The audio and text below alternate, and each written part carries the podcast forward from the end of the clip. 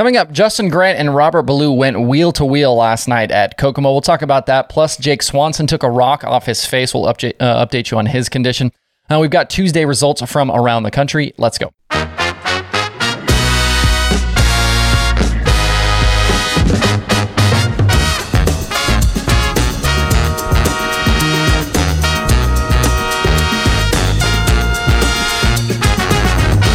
It's Wednesday, July 27th. I'm Justin Fiedler. This is Dirt Tracker Daily. Indiana Sprint Week continued last night at Kokomo Speedway, and we were treated to the classic high low battle between Justin Grant and Robert Ballou. Grant was up top, Ballou down around the bottom. Uh, watching Ballou just pick up the nose off the corner uh, as he was getting that big drive off was pretty fun to watch, and obviously Grant banging the boards. The Madman led the first 10 circuits from his outside front row starting position, and then the fight was on. It ended up being officially seven lead changes between the two drivers.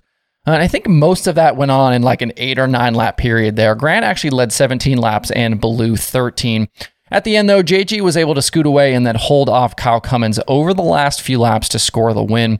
Cummins was second with Ballou in third. Kokomo was in good shape last night, and it's great to have a track like that where guys can run all over the place. Uh, and that's how you end up with battles like that. When you've got good grip up top, good grip up you know, on the bottom, guys can move all, around, and we can see battles like that. But I'm curious from you guys' perspective, as a race fan, would you rather see two guys battling like we saw Ballou and Grant did last night? Or do you kind of prefer the slide jobs and things being a little more wild? I definitely think both have their merits, but the high low battles are pretty great uh, because the drivers cannot make mistakes uh, while they're running either of those lines because it allows, you know, if you make a mistake on the bottom, the guy up top gets away. If you make a mistake up top, the guy on the bottom gets away. So pretty fun watching that stuff last night. The win for Grant was uh, Grant was his third top two finish in three races so far during sprint week uh, and he extended that week long points lead over Ballou. He also continues to separate himself from the pack in the year long championship battle as well. A little further down the order, Ryan Timms was a top 10 finisher again in the Keith Kunz Motorsports Sprint Car ride. He ended up in the seventh position. And Briggs Danner was 10th after starting in 16th. Uh, nice runs there, continuing for a couple of young drivers. Tonight, Indiana Sprint Week was supposed to move over to the wide open spaces of the Terre Haute Action Track, but the race has been rained out and will not be made up. Uh, I put some Terre Haute notes together already, so here they are anyway. Uh, Ballou and CJ Leary already had Terre Haute wins in 2022, and of the drivers that would have been in attendance, Justin Grant has the best recent average finish at the track, sitting at 4.63 over his past eight races there. Grant's NOS Energy sponsor mate in Chris Windom had been lights out at Terre Haute in recent years. He's bagged four wins in his past six races and an average finish of 1.5. I think those other two races were a second and a third. But Windom has been running with the wing on this season, obviously, uh, over with the All Stars. He's been pretty good on that side, though, as of late. Five top tens in his past six races as he kind of continues to make that transition to winged racing. So, with tonight off, Indiana Sprint Week now goes to Lincoln Park Speedway tomorrow night. Also, from last night, a quick update on Jake Swanson. Jake went for a wild ride in heat race number four and was eventually transported to a local hospital for some checks. His sc- uh, scans did come back good, but he did need some stitches for a cut on his cheek. Jake's wife, uh, Jess, posted to social media that, quote, we think he got hit by a rock mid corner that caused, or that knocked him out, causing him to flip, unquote.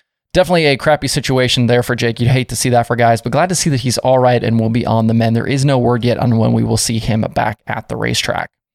At Davenport last night for the Hoker 50, the Mars event turned into what looked like a national touring race with all the big names in the field. You I would have thought that it was a, a, Lucas show with all the guys that showed up. Guys were able to race all over the track early on, but things went rubber down uh, the longer they ran. And that played right into Hudson O'Neill's hand.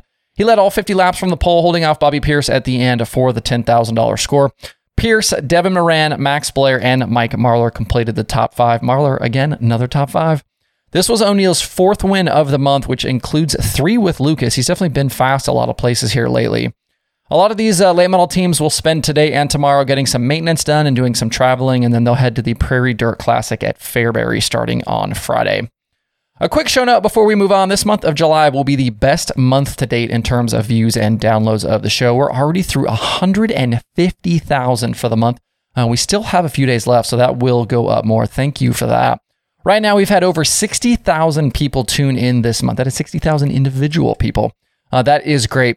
But if you are one of those people, make sure you hit that subscribe button wherever you consume the show. According to my YouTube stats, only 33% of people that watched this month are subscribed to the channel. So help us get to 10,000 subscribers by year's end. Hit that button, and that'll make sure you don't miss any future episodes.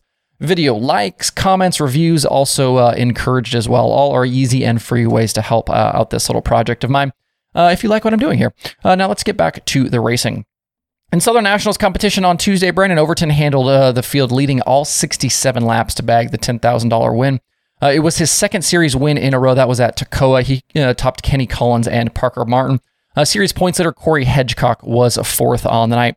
Spikefast Racing asked me in the YouTube comments if I could do an explainer about the Southern Nationals. So here you go. The 12 race series is owned by Ray Cook, who is a late model racer himself. Uh, had plenty of uh, success uh, in the past and continues to race here and there periodically. Cook also owns the Tri County Racetrack, which is here in North Carolina. And when things happen around the country in late model tech, Cook is often involved as well. Uh, I've referred to, uh, if you've uh, been around here uh, very long, I've referred multiple times to his YouTube video that he did explaining the droop rule that we've seen kind of take over late model racing in the last two seasons. The uh, Southern National schedule includes races all over the South, states like Georgia, Tennessee, Virginia, West Virginia, Alabama, North Carolina. Uh, and the Southern Nationals is one of three smaller series that Cook usually does each season. Uh, that also includes the Spring Nationals and the Fall Nationals. I don't believe the Fall Nationals happened uh, in 2021, but uh, that is a series that's been uh, on his uh, kind of resume as well. All follow similar formats. you've got really good race payouts, a championship to go along, along with that, a nice championship payout as well. And these races do draw big names. Obviously, Overton winning last night, Dale McDowell, Scott Bloomquist, Chris Madden.